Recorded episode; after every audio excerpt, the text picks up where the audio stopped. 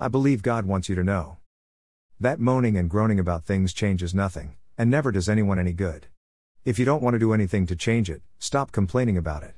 If you can't do anything to change it no matter how much you want to, then accept it for now and simply resolve to create a different tomorrow, but don't let today be ruined while you are waiting. Does that make any sense? It does to me,